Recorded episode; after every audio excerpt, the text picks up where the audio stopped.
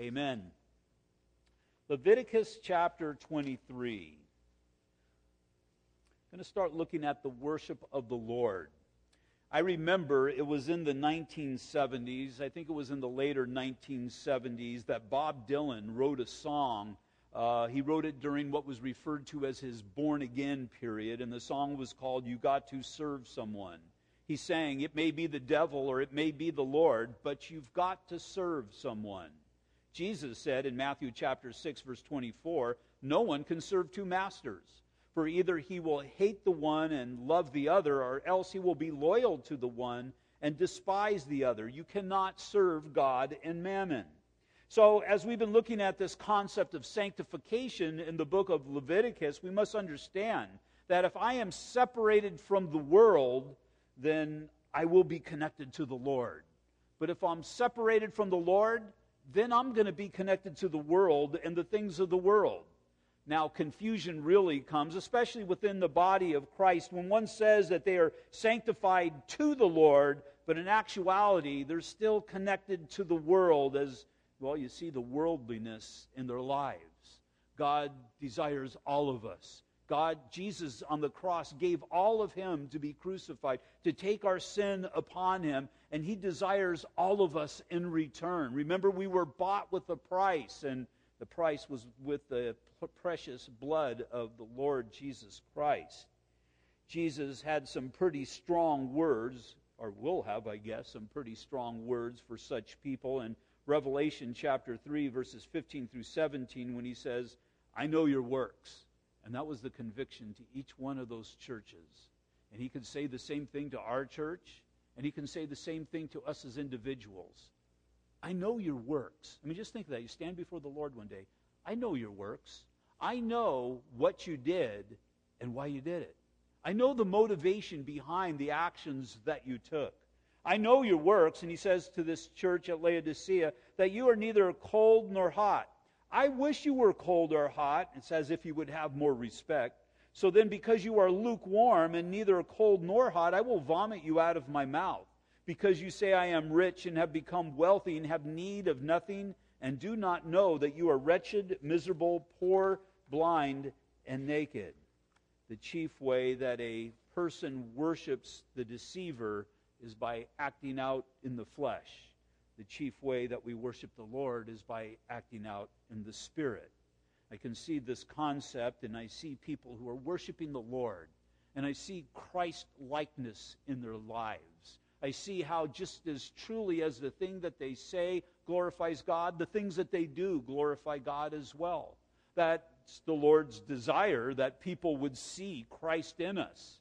But on the other hand, you can see the ways of the world and, again, the deceiver. And maybe the best place to see it is in the false gods that were fashioned from so long ago. I looked at the list in just a small cross-section, but what did man make a god of back in the day? He made gods of the things of his flesh and her fleshly desires. Aphrodite, that was the goddess of love, beauty, and desire. Ares, the god of war, bloodshed, and violence. Athena, intelligence and wisdom. Demeter, harvest and grain. Dionysus, drunkenness and partying. Hades, death. Hera, marriage and childbirth. And again, all of these gods made towards the flesh and the things of the flesh, the things that man worships. In contrast, Yahweh, he teaches me to die to my flesh so that I would be able to live to the Spirit. The deceiver or the Lord, either way, you're going to be all in. And again, we get into the book of Leviticus. The law has just been given. And again, this is God in essence saying, this is what is necessary that I would live among you. And obviously, Israel would be very desirous of this because they've seen the great things that God has done in delivering them from Egyptian bondage and as God has kept them as they've gone through the wilderness, but they know that they're an unworthy people. And even as they hear the law, and there's an excitement of it back in Exodus chapter 20, all that you say we will do. But they had to know that they couldn't do that. And God definitely understood it. So as soon as the law is given in Exodus, right away we have Leviticus, and in Leviticus, we have the solution for sin. Solution for sin, the things that are necessary to be done so that God would remain with us, that God would remain being their God.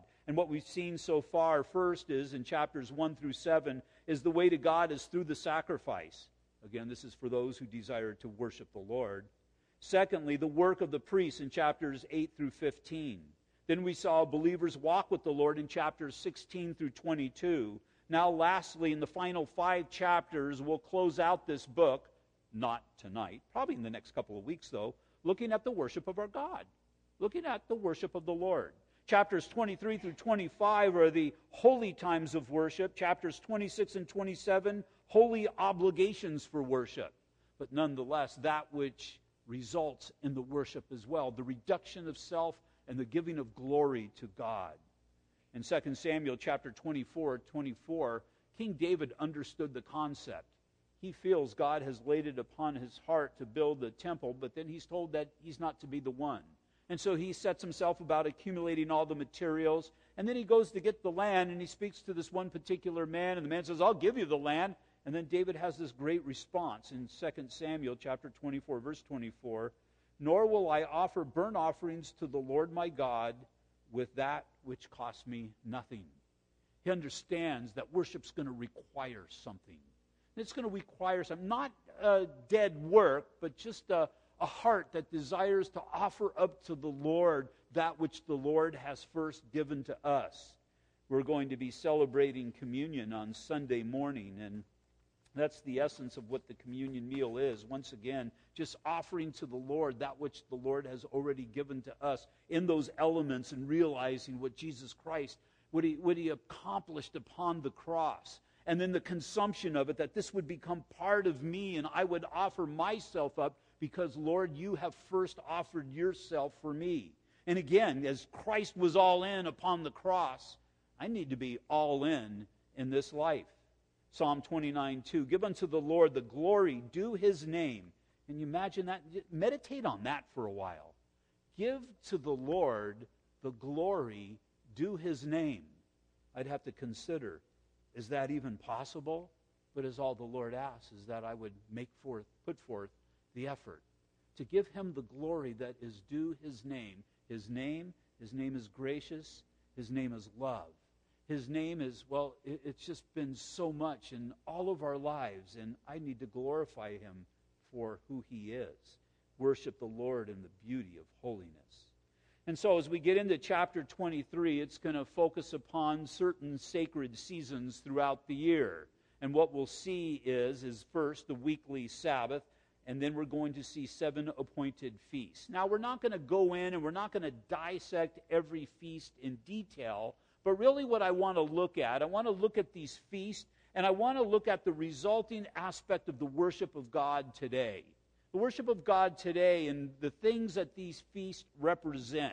They point us in particular directions. Now, they're very rich, and they mean so much to the Jew, to the church, and all of these things, and we're not going to spend a month in this chapter, but really what I want for today is how does this relate to us today here at Calvary Chapel, Ontario. And again, we're just going to be scratching the surface.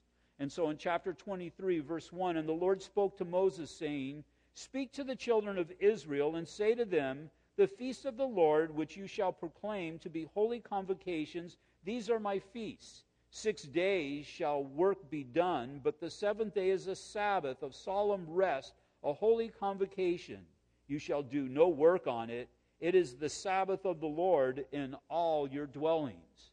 And so God wants me to worship him. And he wants me to worship him by the keeping of the feasts. And the first thing that we look at is this keeping of the Sabbath. The worship of the Lord through the rest from our works. To set aside all of the busyness. To set aside how we can so consume ourselves. And let's even think best case scenario. Here at church, involved in the work of ministry. God's called me and I'm faithful. We just had that whole lesson last Sunday morning. I'm faithful and I'm going to remain faithful in what he's called me to. And we can get immersed into ministry to such a degree that we squeeze out the relationship with God, or at least we forget about the relationship with God. And no longer are we doing it because of what the Lord has done in our lives. We're doing it because this is what I do. And I can be like that. I can do it because this is what I do. I have to check my heart before every study that I do that it's not just something that I do, that this is what the Lord is calling me to do, and that I'm glorifying Him through the study of God's Word and then the giving of God's Word. And so God is saying, you need to take some time and you need to rest. You were not to tend your business on this day. You were not to make sacrifices at the tabernacle on this day. And you were not to really engage in any other activities on this day. Now, the Jews took it to ridiculous proportions during Jesus' day, but his desire is that we would rest. Now, again, there's 613 commandments, so you've got 6 other days that you can fill your mind with all those and the keeping of those. This day, just one, rest, rest, rest. But may your rest be in the Lord.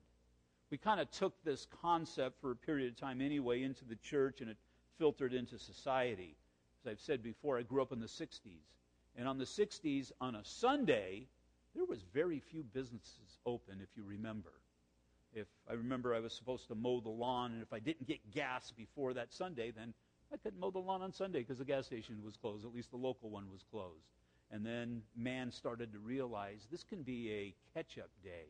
And all of a sudden, people would start working, and more things are going on. And now even children's athletics are going on Sunday. No longer is it separated from the Lord. Now, don't get confused. That's not the Sabbath, and I'm not saying it's the Sabbath, but it was a day that we had set apart from the Lord as a society. Well, this is the one. The Sabbath is a rest, which would be on a Saturday. It would be the 7th day that was to be set aside as worship for the Lord. Now, remember, man was made in the image of God, and so look at the example that God set. It's in the book of Genesis that we see the advent of the Sabbath during creation in Genesis chapter 2, verses 1 through 3. Thus the heavens and the earth and all the host of them were finished. And on the 7th day God ended His work which He had done, and He rested on the 7th day from all His work which He had done. Then God blessed the 7th day and sanctified it, or set it apart, because in it He rested from all of His work which God had created and made.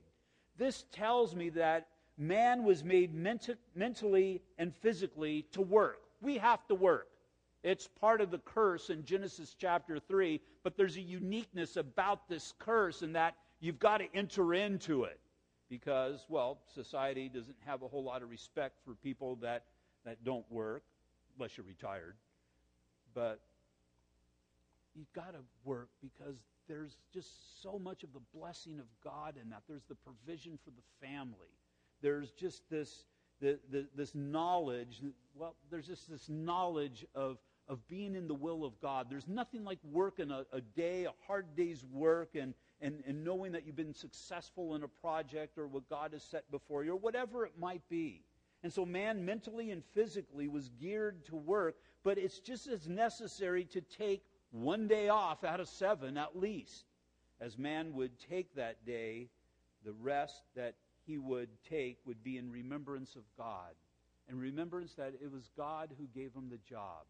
It's God who is working His provision to that family through the work that He's given. And again, taking time to set aside and to have faith in God, to have faith that God is going to provide for me, and to rest in God knowing that as He's provided for me these past 6 days, I take this day of rest, that the work will still be there, or the provision will still be there. It's kind of interesting that as the Jews were wandering in the wilderness and God was raining manna down, the day before the Sabbath they were told to take a double portion because they were not to go out and to gather the manna the day of the Sabbath. I often wondered, did it still rain down, though, on the day of the Sabbath? Did the manna still come down? Because I know that would be a hard test of faith for me. Here, I'm resting, and look at all that manna out there. It's all out there just for the getting. Just for the getting, and you know what, you can make every excuse in the world that you should go out there and get it, and there were people who did that and were stoned because they did do that. But again, just looking at what we have given to the Lord. My wife and I, a long time ago, we decided to worship the Lord in dedicating Sunday to God.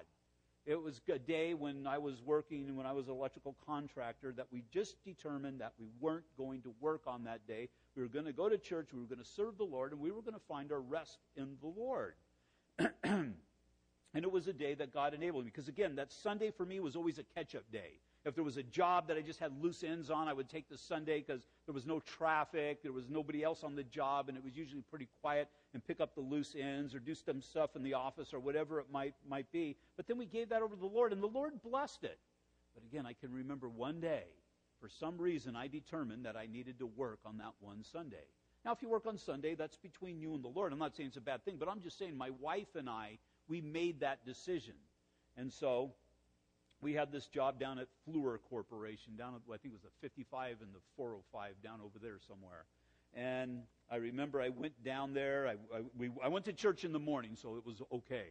And I went down there, and I remember it took me like an hour to get into the building. The person that was supposed to meet me didn't meet me. I got in there. I was missing material, and it was just a complete disaster. And I remember God was reminding me, remember you gave this over to me? He said, I never asked it from you. I never told you to do that. That is some manner in which you said that you wanted to worship me through service and through rest, and I blessed it. And now you entered in, and you brought your works into that. And what happens when we bring our works into God's blessing? It negates the blessing that God wants to bring. And so, God, as we find our rest in Him, and we find our rest from dead religious works in the Lord Jesus Christ, it's then that we find a blessed life. In Ecclesiastes chapter 2, verse 24, it says, "Nothing is better for a man that he should eat and drink, and that his soul should enjoy good in his labor. This also I saw was from the hand of God." We know that the Sabbath also pointed to the rest that we have in the finished work of Christ upon the cross, in that there is no more to be done. So in our worship of the Lord, human effort is necessary, but it's secondary to divine interaction. And so there's that rest. But the problem is sin had entered into the equation. Because in actuality, that's what Adam should have been doing, just enjoying God and resting in the Lord. But then sin entered into the equation, and so because sin entered in, something needed to happen. And so God wants us to remember that. And so we've got this picture of the Passover, verse 4. "These are the feast of the Lord, holy convocations which you shall proclaim at their appointed times. On the 14th day of the first month at twilight is the Lord's Passover." Most of us know what the Passover is. Israel's in Egyptian bondage. The plagues come. Moses says, "Let my people go." Pharaoh refuses to let the people go. And so God tells Moses, "Take this lamb without blemish, and to sacrifice it, and smear the blood on the doorpost and on the lintel of the houses." And every house that has the blood of the lamb smeared upon it, when God brings judgment, the angel of judgment will fly over that house, hence Passover. We are to never forget where we came from and who it was who delivered us from that former life. And so this Passover was to be celebrated throughout all of the generations. And really the Passover, what we need to see in that tonight, the Passover speaks of man's redemption through Messiah's blood. That again, I was in a helpless, hopeless condition just as surely as Israel was in Egypt. And it was by the mighty hand of God, by the finger of God, that man was set free. And really, there was nothing special, Jew or Gentile, had to smear the blood, had to be covered by the blood of the Lamb so that I would not receive the judgment of God. The Passover was one of three celebrations which were required by all Jewish males 20 and over to present themselves before the Lord. It was necessary for them to celebrate this in Jerusalem. That's why when Jesus in his triumphal entry, there were so many people in Jerusalem at that time. There's because it was the Passover season, and Rome was a little antsy because you had all of these young males of military age all congregating in one place. There was rumors of a Messiah coming and insurrections happening and all of these things. In Deuteronomy 16:16, it says, "Three times a year all of your males shall appear before the Lord your God in the place which he chooses, at the feast of unleavened bread," which would include the Passover, "at the feast of weeks, and at the feast of tabernacles. And they shall not appear before the Lord empty-handed." And so the Passover, we know what it involves. It involves the selection of a lamb. That would be a lamb without spot and a lamb without blemish. This is fulfilled in the Lord Jesus Christ, because again, on that day of triumphal entry, the original Palm Sunday, that was the day that the families were to receive their lambs. And so, those who do the math, I don't know how close this is to reality, but estimated there were close to 2 million people in Jerusalem on that day of Jesus' triumphal entry. Now, just a portion of them were probably there with the palms and all of that stuff, but nonetheless, 2 million people. Doing all the proportions and all of that as far as a lamb per how many people and all that, they figured there was close to 200,000 lambs without blemish, without spot, that needed to be brought into Jerusalem that day. And so, again, you've got the Lamb of God who takes away the sins of the world coming in the midst of the sea of white. You've got all of those lambs, perfect, without blemish. But the only thing that they could do, and they represent all of the sacrifices from all of the ages, the best that they could possibly do would be to cover sin. And as I've said so many times, the problem with covered sin is maybe it's going to become uncovered. Maybe I'll be revealed for who I am. But then, just think of that, riding in the midst of all of that perfectly white background is the Lamb of God who takes away the sins of the world, who takes my sin as far as the east is from the west. When Christ takes your sin from you, it will never be seen again. And it's the great hope that we have in the Lord Jesus Christ, knowing that when I come and I enter into the presence of God, there's not going to be the remembrance of sin. There's not going to be the uncovering of sin, but there's going to be the welcoming of a son, welcoming in his son, my good and faithful servant. The Passover, it involved a selection of a lamb. It also involved the sacrifice of the lamb. Because of sin, something needed to die. A price needed to be paid. We've got that very first picture back in Genesis when Adam and Eve, they sinned. And what did they do? First of all, they tried religion. It was just a bunch of fig leaves. They covered themselves with fig leaves. And again, I just have this image in my mind. The Bible doesn't say this. The apple got a bad rap here. Most people think it was an apple tree that they ate off of. I personally believe that it was a fig tree. Because, I mean, put it together. They ate off the fig tree. They were told not to. God comes and they got fig leaves all over them. Isn't that how you feel when you sin? When you're convicted of your sin, don't you have your sin stuck all over you? It's just so obvious. I personally believe, I don't know if that's true or not, but I just like to think that anyway. Well, that covering was their attempt at religion, and is all it speaks of, man's sinful attempt at trying to deal with sin, and he just can't do it. And God's saying, you're going to need some seat covers here, some lambskin seat covers. And it says he made garments out of lambs. But again, how do you get the skin off a lamb? You've got to kill the lamb. Again, just think of it. Up to that point, they have never seen death. They've never experienced death, the death of anything. I often wonder, did the leaves on the tree even die? Because death did not enter in until sin entered in.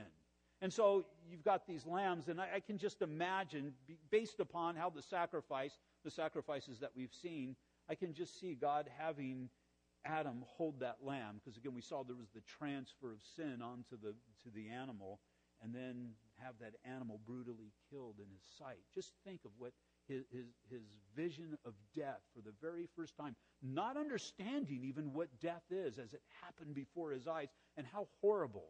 And the idea is because of your sin, this is what needed to happen. And we see Jesus Christ upon the cross.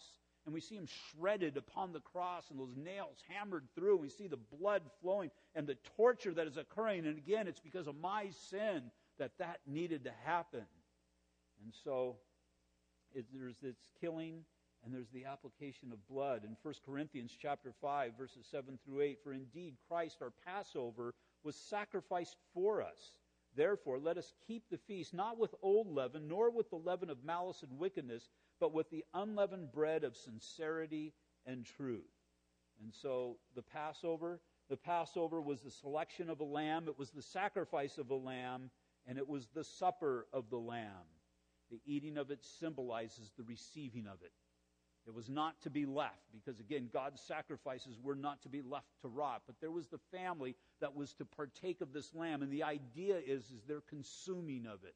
And again, this lamb has such a profound effect on my life and my belief. I consume it. And again, it's what we're going to be celebrating on this Sunday in 1 Corinthians 11, 24 through 25. And when he had given thanks, he broke it, speaking of obviously of the bread, and said, "Take, eat. This is my body, which is broken for you. Do this in remembrance of me." In the same manner, he also took the cup after supper, saying, "This cup is the new covenant in my blood. This do as often as you drink it in remembrance of me." So I hold that bread in my hand and I eat it. Now, this is not Christ. It's just representative.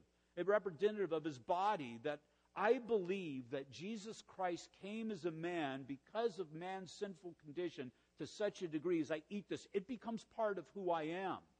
Remember John Ashcroft? I think he was the Attorney General, wasn't he, during George Bush's day? And I remember they were all upset because he was a Christian. And they were worried about his Christianity affecting the decisions that he made. And there was this big debate of would they affect it, would they not affect it? Was a Christian, how could it not affect it? Doesn't what you believe affect the things that you do and how you think and all of that? And that's the idea of this communion meal. As I consume this, this becomes part of who I am. And again, there's the drinking of the juice here, but the blood. And as I consume the blood, I truly believe to such a degree that this has become part of me, that this blood has washed my sins away. So you've got this rest, but the rest is interrupted by sin. Because of sin, there needed to be a sacrifice. And so we looked at the Sabbath, and we've looked at the Passover. Next is the feast of worship. Next feast of worship is the feast of unleavened bread, verses 6 through 8. And on the 15th day of the same month is the feast of unleavened bread to the Lord. 7 days you must eat unleavened bread. On the first day you shall have a holy convocation. You shall do no customary work on it, but you shall offer an offering made by fire to the Lord for 7 days. The seventh day shall be a holy convocation. You shall do no customary work on it. And this is how sometimes the Feast of Unleavened Bread and the Passover get kind of stuck together, because the Passover was on the 14th, the Feast of Unleavened Bread was on the 15th. This would be a feast on the day after Passover that speaks of the removal of all sin. It's bread, but the bread has no leaven. What does leaven do? Think of yeast. It has an influence in the bread. This bread does not have that influence. Leaven in the Scripture is a picture of the influence of sin. So, looking at this progression, it only makes sense. Once the sacrifice of the perfect Lamb is made, sin has been dealt with forever. 1 Peter chapter 3, verse 18, "For Christ also suffered once for sins, the just for the unjust, that he might bring us to God, being put to death in the flesh, but made alive in the Spirit." Keep in mind that these feasts were to be done in faith, or doing without always understanding. Without always understanding what they were leading to and what they were pointing to, we can look back on the Word of God and understand these things. So man's rest, interrupted by sin. But there's the Passover. There's the price made for sin. Then the Feast of Unleavened Bread. Now that sin has been done away with, we are free. We are free indeed. Then the next feast that we come to is the Feast of First Fruits, verses 9 through 14. "And the Lord spoke to Moses, saying, Speak to the children of Israel and say to them, When you come into the land which I give to you and reap its harvest, then you shall bring a sheaf of the first fruits of your harvest to the priest. He shall wave the sheaf before the Lord." It's just a wave offering, just simple, just waving it before the Lord. There was a heave offering. Heave offering was just moving it back and forth. "He shall wave the sheaf before the Lord to be accepted on your behalf on the day after the Sabbath.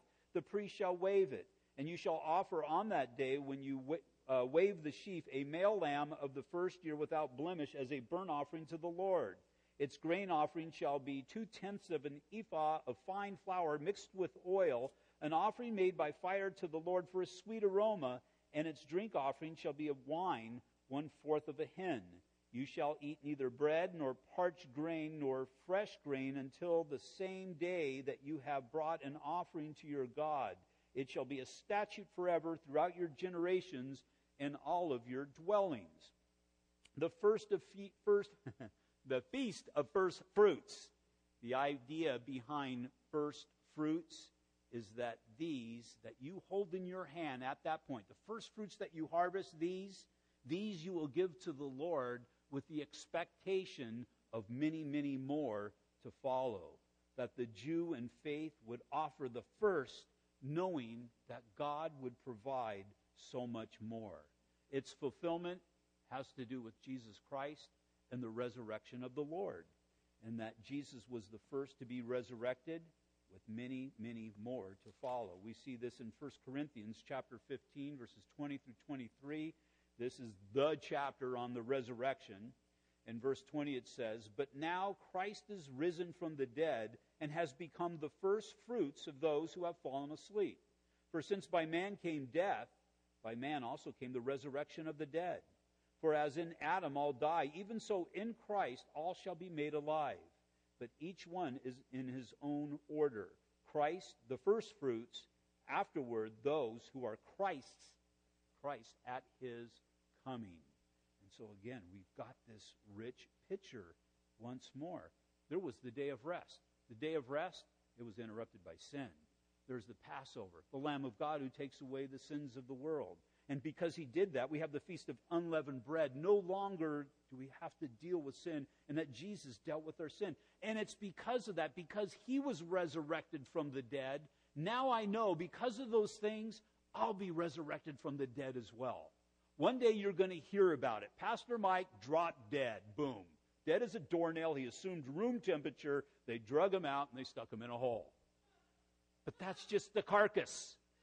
Mike isn't there. He's not going to be in that hole. Mike's going to be in the presence of God, because we're told in the Scriptures, absent from the body, present from the Lord. It's a great hope that we have in the Lord Jesus Christ. Just as truly as Christ was resurrected, that we will be resurrected as well. Then we have the Feast of Pentecost, verse 15. "And you shall count for yourselves from the day after the Sabbath, from the day that you brought the sheaf of wave offerings, 7 Sabbaths shall be completed.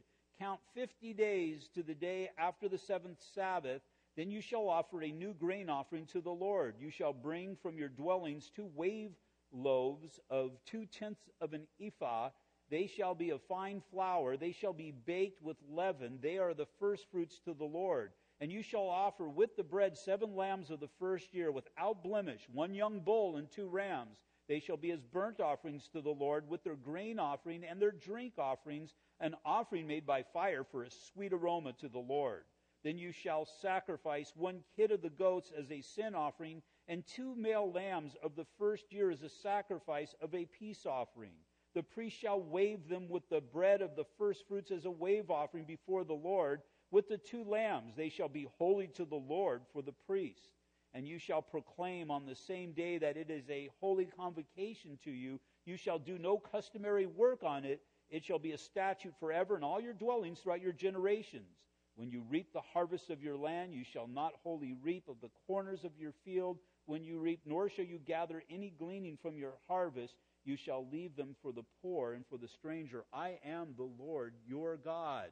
Okay, we've got this Feast of Pentecost. Okay, so we've got rest. Rest was interrupted by sin.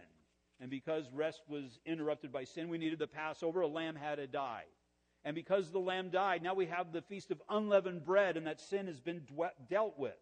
And then we have the Feast of First Fruits, because surely as Christ was raised from the dead, we will be raised from the dead as well. Then Pentecost, well, if we know the New Testament at all, we understand and know what that points to. It points to the sending of the Holy Spirit. And really, what is key, I believe, is that last paragraph. Verse 22 is a paragraph unto itself. It speaks of the ministry to others. It's part about not harvesting all of everything, but leaving something for the poor, that the poor would be ministered to. And the idea is that it's not about me any longer. It's about the Spirit who dwells inside of me for the benefit of the others. And so just as surely as the others were rich in their typology, so is the Feast of Pentecost. The fulfillment, again, the sending of the Holy Spirit, who through the witness of the church reconciles both Jew and Gentile to God. Ephesians chapter 2, verses 14 through 15, "For he himself is our peace, who has made both one and has broken down the middle wall of separation, having abolished in his flesh the enmity, that is, the law of commandments contained in the ordinances, so as to create in himself one new man from the two, thus making peace. And he's speaking of one man in Christ, either Jew or Gentile. So again, man had peace. Sin entered in. It was necessary for something to die. So we have the Passover. Because of the Passover, sin had been dealt with. And then we see the first fruits. Christ, who had died, will be resurrected from the dead.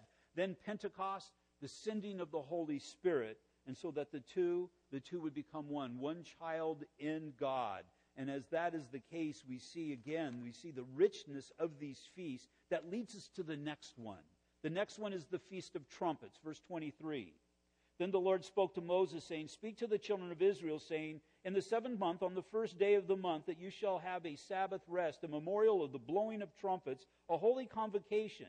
You shall do no customary work on it, and you shall offer an offering made by fire to the Lord. The blowing of the shofar. There's this trumpet that blows. Trumpet that blows? Well, all of these feasts had to be done throughout the year in order. The beginning of the year was the Passover. It was in the month of Nisan. That was the beginning of the year. So all of these feasts would have to go in order. It's all spelled out. Because we had a rest, but then sin entered in. It was necessary that the lamb die, so there's the Passover. Unleavened bread speaks that sin was dealt with, but that lamb, the Lamb of God who takes away the sins of the world, he's the first fruits. He's going to be resurrected.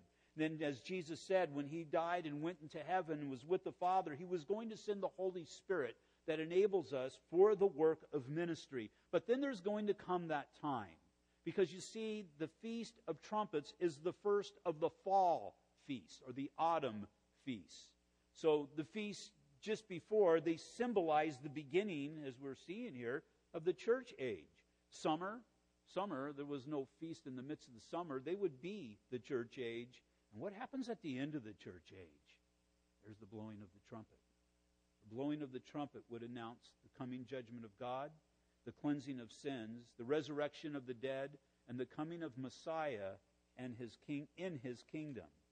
We can see the blowing of the trumpet in 1 Thessalonians chapter 4 and Revelation chapter 4, but in 1 Corinthians chapter 15, verse 51 through to the end. Behold, I tell you a mystery.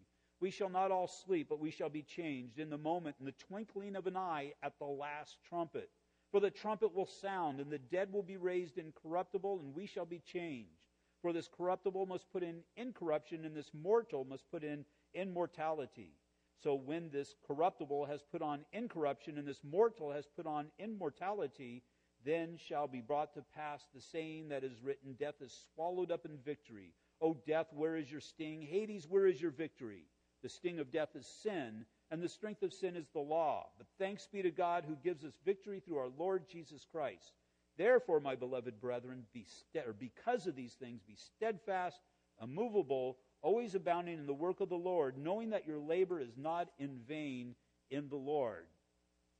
Man was resting. Sin entered in. The lamb had to die, but because he died, sin was removed. First fruits, the Lamb of God who takes away the sins of the world, was resurrected. And because he was resurrected, we know we will be resurrected as well. Since he was resurrected, he sent the Spirit, and it was proof of his resurrection. And we are now filled with the Holy Spirit. And it's for not our benefits so much, but for the benefits of the others, so that we would speak the Word of God. But there's going to come a time in the church age where a trumpet sounds. And at that sounding of the trumpet, we are all going to be removed. At that point, at that moment, there will be no believers left here on earth. What about Israel? What about the Jew today? Well, we have the Day of Atonement next, verse 26. And the Lord spoke to Moses, saying, Also the 10th day of the 7th month shall be the Day of Atonement. It shall be a holy convocation for you. You shall afflict your souls and offer an offering made by fire to the Lord. And you shall do no work on that same day, for it is the Day of Atonement, to make atonement for you before the Lord your God. For any person who is not afflicted in soul on that same day shall be cut off from his people. And any person who does any work on that same day, that person I will destroy from among his people.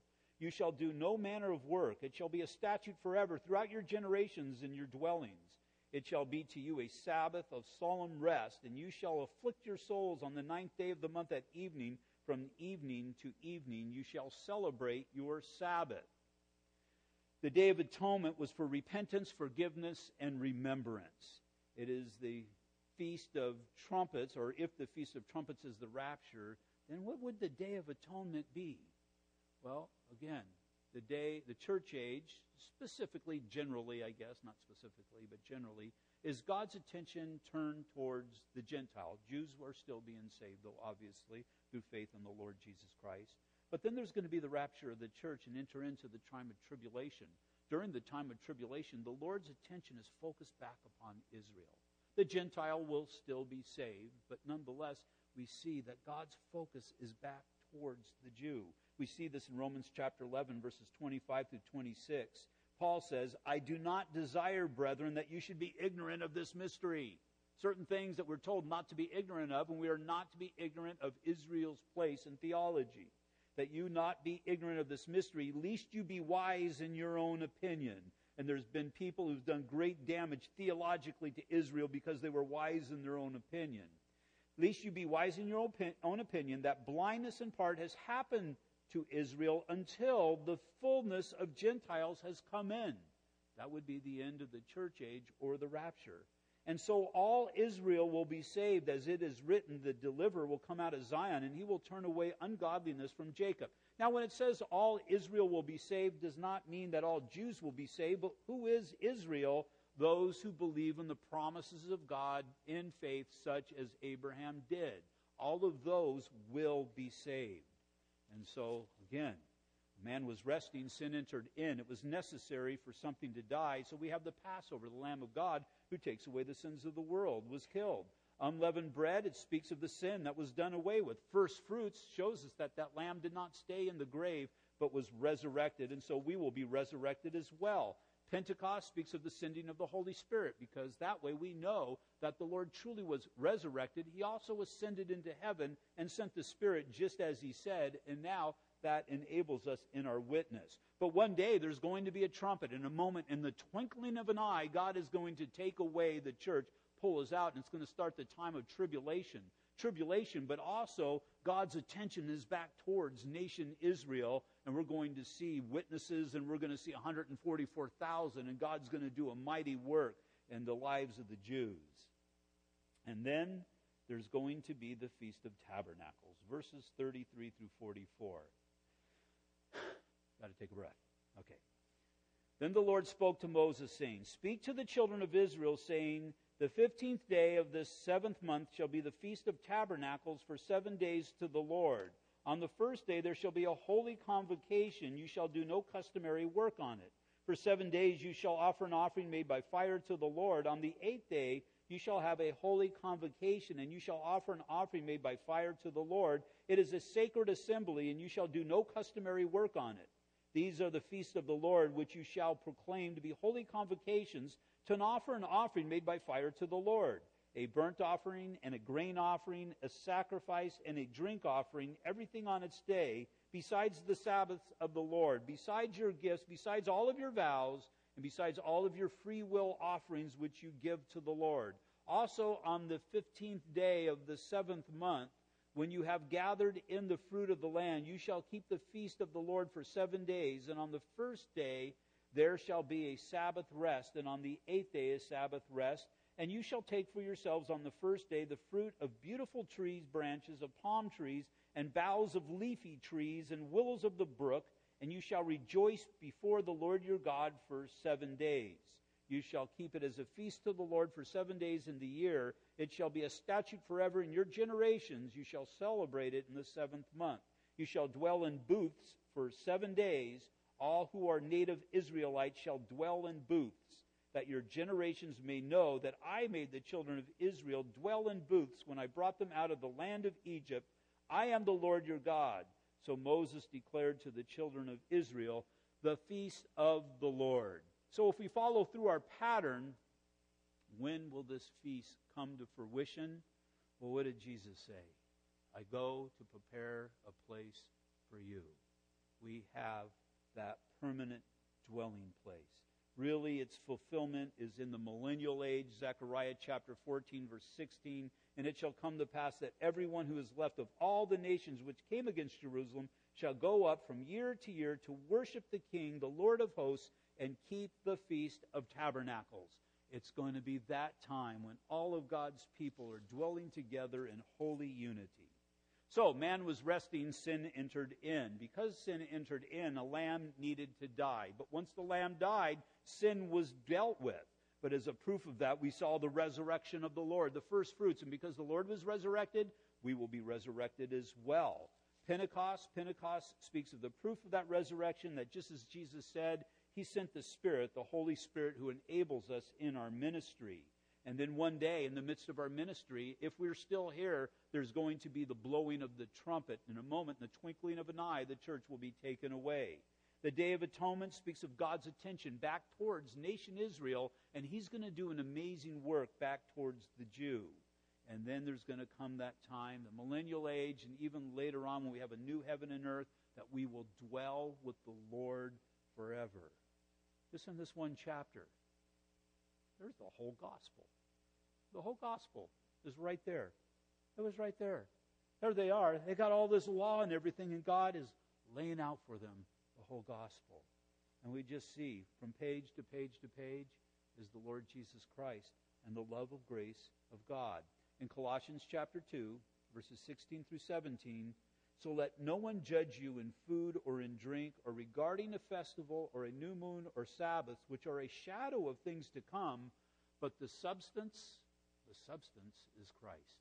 And Father, we just thank You that, Lord, You sent the Son, and we see Jesus Christ and Him crucified, and we see the fulfillment of Your word and the fulfillment of Your law, and it makes such sense that Jesus said, not one jot or tittle will ever pass away. And so, Father, we just thank You for this plan, and Lord, that You have made us part of it.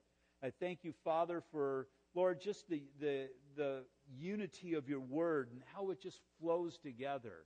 And so, Father, we just lift ourselves up here tonight as we gain understanding, as we compare Scripture with Scripture. And, Father, I pray that we would just see through that the magnitude of the great love which You have for Your people, the magnitude of the great love which You have for us as individuals. And so, Father, I lift up those who have come out tonight, that You would watch over and keep them, that You would bless them, bring them home safe, give them a night of rest, we pray in Jesus' name. Amen. Will you all stand, please?